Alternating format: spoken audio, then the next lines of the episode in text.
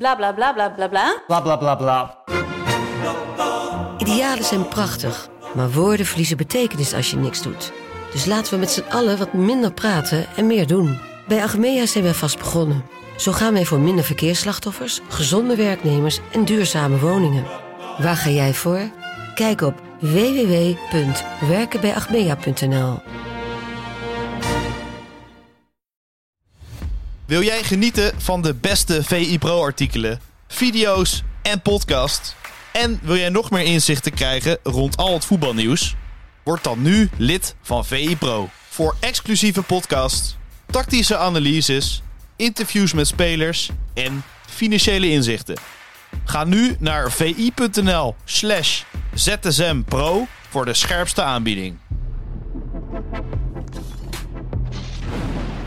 Welkom bij VZSM, de dagelijkse podcast waarin we jullie bijpraten over het allerlaatste voetbalnieuws. Mijn naam is Jarno Verwij en ik zit met niemand minder aan tafel, Pieter Zwart. Pieter Zwart, het is een latertje geworden. En vervolgens zit je weer vroeg op de redactie, want jij hebt natuurlijk PSV bekeken. Uiteraard. Ja, tegen Sturm Graz. Nou, ze zijn door.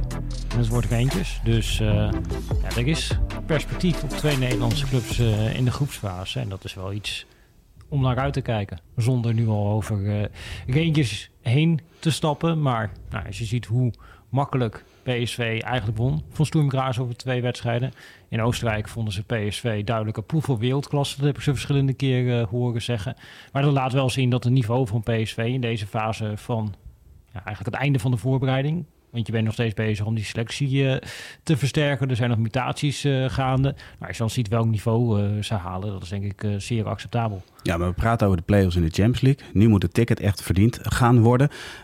Als je naar de doelpunten kijkt, dan kan ik me voorstellen dat ze zeggen... jeetje, er zit echt een hoog niveau bij PSV. Maar PSV heeft ook een kwetsbare kant. En die zit achterin, tenminste in het verdedigen. Het is niet per se dat het achterin zit.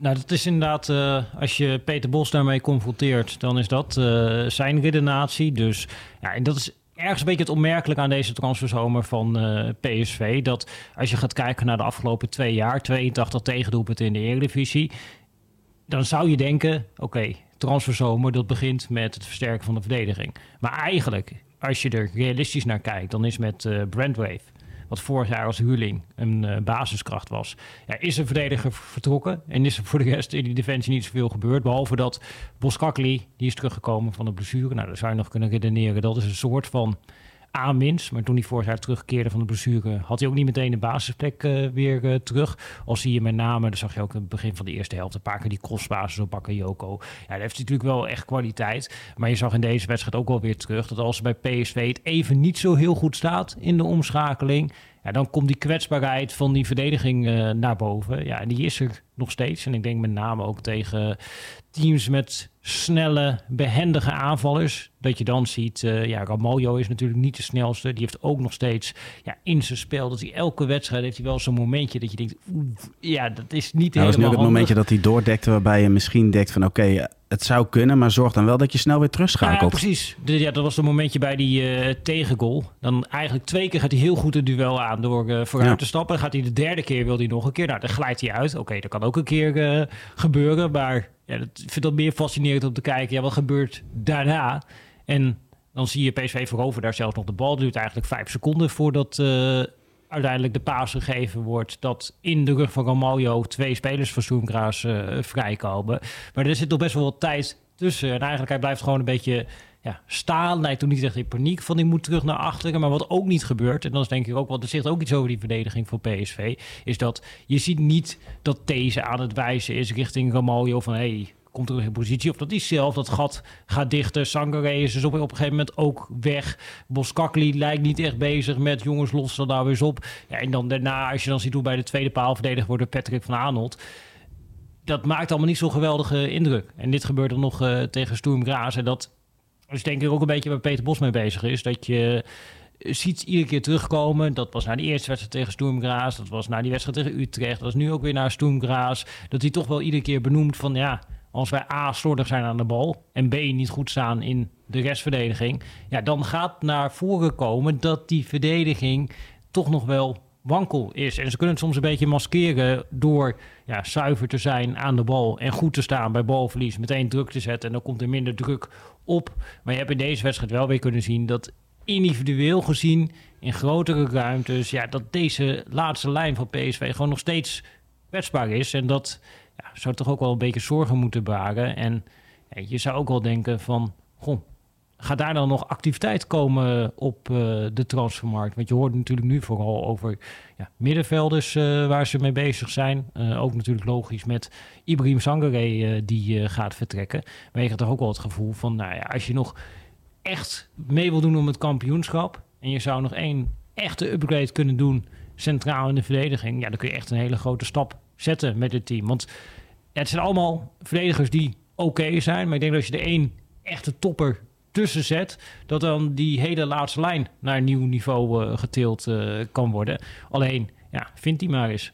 Ja, ik moet denken aan de aanstelling van Arne Slot. We hebben toen de tijd een video gemaakt waarbij advocaten gingen ze lager staan. Mm-hmm. En bij Arne Slot weten we, ze willen graag hoog op het veld staan. Ja. Nou, die gelijkenis heeft Peter Bos ook, die wil graag hoog op het veld staan. Ja. Bij Slot was zo, nou ja, oké, daar is een enorme ontwikkeling in ontstaan. Maar er zijn ook op een gegeven moment spelers voor gehaald. Want het lijkt soms wel van, ja, zijn ze wel voorhanden, die spelers? Maar uiteindelijk met Trauner, Senesi, Hansko, uiteindelijk kunnen ze daar komen. Maar ook vanuit de jeugd. Als je nou kijkt naar Peter Bos. Mm-hmm. Er zou een versterking bij moeten komen. Maar is Peter Bos ook in staat om een hele korte tijd dat gedrag aan te leren dat die spelers wel comfortabel zijn om ze met zoveel ruimte in de rug te gaan spelen? Ja, je ziet dat die spelers het wel doen en proberen. Dus dat is denk ik het probleem niet bij PSV. Maar je hebt op een gegeven moment ook gewoon te maken met kwaliteit. Je kunt niet van Romaglio in één keer een hele snelle verdediger gaan maken. Nee, maar dat zijn fysieke waarden. Maar natuurlijk wel in positionering. Daar hebben we het net ook over gehad. Ja, nee, dus je kunt ze wel wat bij leren. En dat zie je ook wel gebeuren. En ja, je kunt ze wat discipline bijbrengen en beelden laten zien. En ja, net iets slimmer staan. Maar uiteindelijk heb je inderdaad ook een bepaalde basisvoorwaarden. En als je dan puur qua basisvoorwaarden kijkt naar de snelheid en explosiviteit van het centrum wat nu daar staat. Ja, ze hebben eigenlijk een rechtsbenige Hansko. Dat is wat denk ik de PSV nodig heeft. Dus iemand die snel is, duelkracht heeft. En als je dan Boskakli ernaast hebt, die positioneel heel goed is. Eigenlijk is Boskakli meer de Trauner, zeg maar, als je het naar het Feyenoord voorbeeld gaat halen. Dus ja, de inzichtelijke speler met een geweldige inspeelpaas tussen de linies. Ja, als je daar dan zo'n ander type naast kan hebben, dan denk ik dat zij nog een enorme stap zouden kunnen zetten met het elftal. Want je ziet ook dat in de tactiek zoals ze nu spelen komt Jordan These komt er weer iets beter uit. Nou, dan komt misschien op een gegeven moment gedurende het seizoen Mauro Junior terug. Heb je ook weer wat meer keuze op linksback. En dan heb je wel wat voorhanden. Maar ik denk dat je die ene upgrade rechts centraal achterin, dat is wat PSV echt nog een paar niveaus verder zou kunnen brengen. Ja, met of zonder die upgrade. Rangers wacht nu. Wat verwacht jij van die wedstrijd? Ja, St. Plantik zit er natuurlijk al middenin. Dus die is er al mee bezig voor VI Pro. Ik heb ook wel een en ander heb ik er van gezien. Ze speelden die vorige wedstrijd tegen Servette. Speelden ze met allemaal mensen die we kennen in Nederland. Sam Lammers, die stond rechts voor. Viel dit keer in. Ja, die viel dit keer in. Sigil Dessers, die stond toen in de spits. En Danilo speelde vanaf links. Het is trouwens op bos te hopen dat Danilo en zijn vizier ook komende weken nog niet op scherpen. Want die krijgen een aardige kans. Ja, nee, dat klopt. Dus ja, dat wordt wel interessant. Veel spelers die we kennen. En Lammers speelt daar soms ook op 10. Er zit een Engelse trainer, die komt een beetje uit de Liverpool school. Daar hebben ze de laatste jaren wel succes mee gehad. Rangers, een beetje van die trainers die uit de Liverpool school komen. In de opleiding daar gewerkt hebben en daar een structuur proberen neer te zetten. Dus dat is denk ik ook een beetje wat je qua stijl kan verwachten. En ze hebben Tavernier. Echt een goede speler is dat. Ja, geweldige trap. We hebben toen natuurlijk vorig jaar... Toen heb ik heb ze vorig jaar heel veel gezien. Omdat toen speelden ze eerst tegen PSV en daarna tegen Ajax. Dus ik heb meer wedstrijden 90 minuten voor Rangers gezien dan goed is voor een mens. Maar daar zitten wel gewoon een paar goede spelers in. Alleen die hele voorhoede, dat wordt nu eigenlijk een beetje vervangen bij Rangers. Tillman, wat natuurlijk vorig jaar een hele belangrijke speler was. Nou, die zit nu bij PSV. Dus je ziet al wel wat verhaallijntjes daar ontstaan. En ik denk dat dat voor PSV wel een voordeel is. Dat Rangers is ook een ploeg die nu in ombouw is. Waar dat vorig jaar, toen PSV ze trof, en dat was ook toen geen wonderploeg, maar dat was wel een ploeg die kwam uit de Europa League finale. Dat was een ploeg Europa League finale op slot. Niet Conference League. Nee, Conference League speelde Feyenoord toen. Dat was de Europa League finale. Precies. Dus ze speelden tegen Eintracht Frankfurt. En ze hadden toen Van Bronckhorst nog als coach die de tegenstander door en door kende. Nou ja, tegenstander door en door kende. En ja, het was gewoon een team. Ja, waar, die was aan het voortbouwen, zeg maar, op waar die stond. En nu is dat het team wat weer een beetje in opbouw is. Zoals ook PSV in opbouw is. En in die zin, ja, misschien wel meer gelijkwaardig qua fase waar die teams in zitten. Dus ja, ik denk dat het zou moeten kunnen. Maar misschien als Sam Planting, die gaat ze zaterdag natuurlijk ook weer bekijken.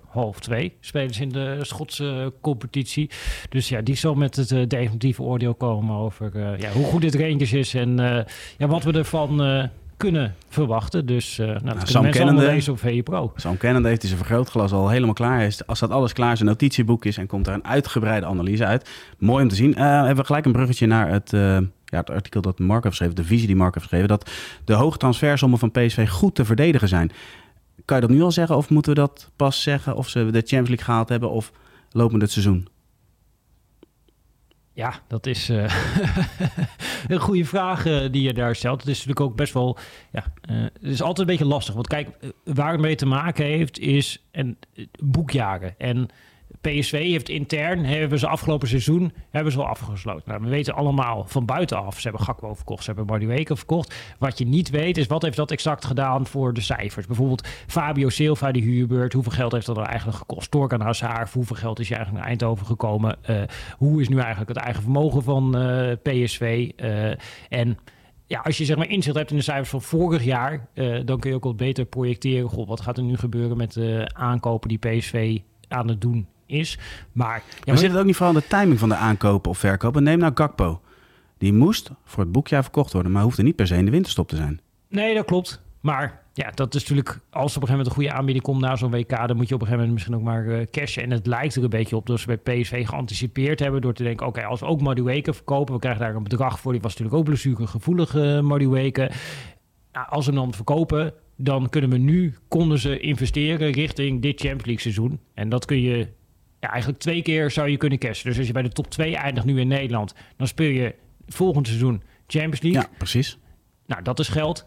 En doordat ze vroeg geïnvesteerd hebben in Lang en Peppi, ja, hadden ze vroeg een elftal staan. Ja, dat dus nu eigenlijk klaar lijkt om de groepsfase van Champions League te bereiken. Dus het is een risicoafweging. Nou, vorig jaar is dat natuurlijk eigenlijk misgegaan. Dat ze toen net niet de Champions League haalden. En dan moest eigenlijk toch nog Gakpo verkocht worden. Nou, dat nu is Sangaré is diezelfde situatie. Maar ja, dat je als PSV zijnde ook heel erg kijkt naar wat is het sportieve belang. Ja, dat lijkt me niet meer dan logisch. En ja, er is toen natuurlijk geld binnengekomen. En dat zijn ze nu weer aan het investeren. Dus het is de filosofie kapitaal moet op het veld staan. En dat is wel interessant aan dit seizoen om een beetje te zien, hoe gaan die verschillende Eredivisieclubs daarmee om. Ook bij Ajax zie je dat die durven ook een beetje dan in te teren op dat eigen vermogen. Ook bij Feyenoord wordt voor Feyenoord... Is het een kwestie van willen of een kwestie van moeten? Want er zijn 2 plekken natuurlijk die recht geven op Champions League voetbal. Ja, exact. En dan krijg je een beetje van dat je denkt, zoals als je in het casino, als zeg maar de... als je meer geld krijgt voor dat je dingen op rood zet, dan ga je op een gegeven moment ook meer geld opzetten. Dus het is een beetje risicoafweging die gedaan wordt. En daar maakt iedere club zijn eigen afweging in. Want je ziet bijvoorbeeld dat AZ, wat een lagere begroting heeft, maar eigenlijk zie je hetzelfde ook gebeuren bij Twente. Die begroting is de laatste op rij gezet door Tom Knipping. Nou, die hebben een begroting van 35 miljoen. Die andere 3 clubs hebben een begroting van 100 plus miljoen. Dus dat doe je vaak natuurlijk een beetje met AZ. Van moeten ze meedoen, de titelrace, et cetera, et cetera. Maar daar zit zo'n gigantisch gat tussen. En je ziet dat die dus ook dan daarin ander beleid maken, andere keuzes maken. En ook bij Twente, die zijn nog aan het wachten op, komt er een vleugelaanvaller. Dus die kunnen niet mee in dat geweld eigenlijk van die top 3. Dat zou ook logisch zijn, maar vanuit die top 3 is nu wel echt... tuurlijk, ze willen alle 3 kampioen worden, maar het is ook vooral wie van de 3 gaat afvallen. Ja, en als je dus die 3e plek ook nog pakt, dan heb je nog wel voorronde Champions League. En dan kun je het eigenlijk, dat zie je nu aan PSV, dan kun je het eigenlijk ook nog halen. Dus daar zit wel een spanning. Dus dat is wel interessant om te zien dat dat dan ook echt geïnvesteerd wordt om dan dit seizoen te presteren. Ja, wat dat betreft een interessant jaar wat ons te wachten staat. En dan kun je inderdaad ook wel begrijpen dat PSV denkt, dit jaar moet het gebeuren. Het is natuurlijk ook jarenlang bij PSV gegaan over Ajax, financiële voorsprong, kunnen we daar nog wel van winnen. En ja, je ziet, het is dit jaar is geen seizoen waarvan je van tevoren zegt, nou Ajax gaat met een straatlengte voorsprong kampioen worden. Dus ook dat wil je als PSV, even los van de Champions League gelden. Je wil ook weer een keertje kampioen worden. En ik denk dat alle clubs, dus dat heeft Feyenoord ook dat gevoel, PSV heeft ook dat gevoel van, hey, we kunnen dit jaar kampioen worden. En ja, dan ga je er ook beleid op maken. Ja, maar dan moet PSV volgende week eerst goed starten. Ja, in een voetbalatmosfeer in Glasgow. Als we het daar hebben over voetbalatmosferen en tripjes die je zou moeten maken, stadions die je wil bezoeken. Ajax is een geweldig stadion. Een bruggetje ben je aan het maken, man. Het is niet normaal.